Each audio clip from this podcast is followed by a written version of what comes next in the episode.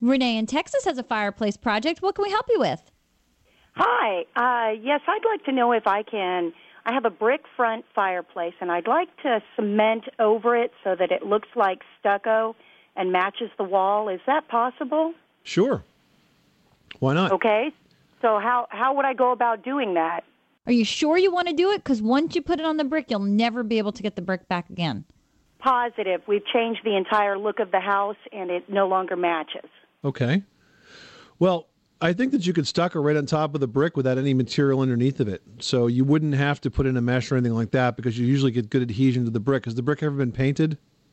Uh, no, it has not. All right. Well, I, I think you can stucco right over that. There's, you know, you you can choose your stucco color, mix up the one that you want, and go ahead and apply it right to the brick, and it should adhere perfectly, and you'll just stucco right over it. It's Is really there a anything pretty easy special project for to the do. texture? Yeah, I like the texture because that's sort of what the walls look like. They kind of have that rough, cementish kind of a look. right. Is it sort of spiky? Uh, yeah, it is kind of spiky. Is that done, Tom, with those brooms, or how how is that done? I know they have a lot of different stucco finishing products. You know, when it's done in a circle, it's done with sort of a broom that's twisted. There's a lot of different techniques that you can use that sort of create that stipple. Well, that's true. And one one way to do it is after you put the stucco on is to hit it with a wallpaper brush, one of those thick wide brushes, and you do it sort of in short twists with of the wrist, and that gives you a different kind of a stipple uh, effect to it. Um, but but generally, applying the stucco, pretty easy job. Uh, mix it up. You might want to look into some of the epoxy based stuccos because you'll probably get better adhesion there.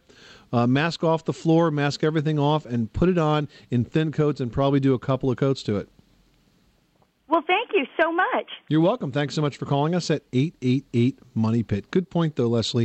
You want to be very careful about taking that step because once you go, you can't go back. Cool. We're gonna get a call ten years from now. I just bought a house in Texas, and the fireplace is stuccoed.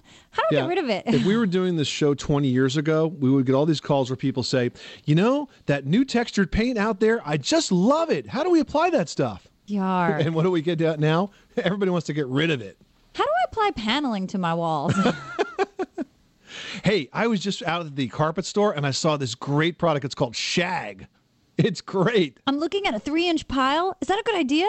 Instead of a door, I'm going to put in beads. I got a lava lamp. That's right.